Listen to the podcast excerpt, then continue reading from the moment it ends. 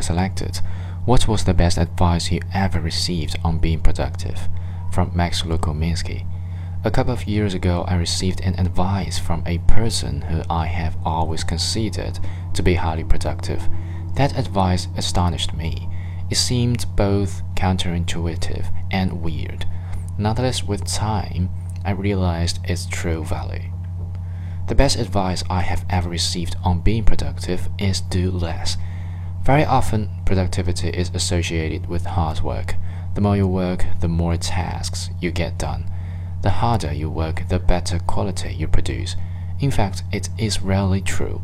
Work harder, get up earlier, stay up later, those have been considered to be prerequisites of better results and incredible productivity for a long time. In reality, these advice often appear to be completely misleading. Embrace the truth. Work is never done. It consists of tons of tiny things that constantly pile up and never finish.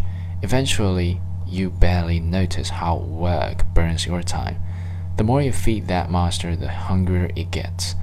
Meanwhile, the secret of high productivity lies in the firm focus, concentration, and proper execution of the tasks that matter most.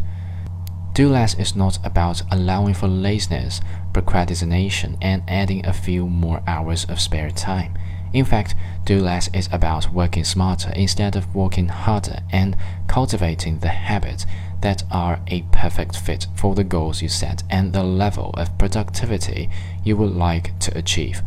Overall, do less is all about saying no to things that do not add value, avoiding multitasking, focusing on the tasks that add value, avoiding unnecessary business, not overcommitting running a marathon, not a sprint, not sacrificing your rest.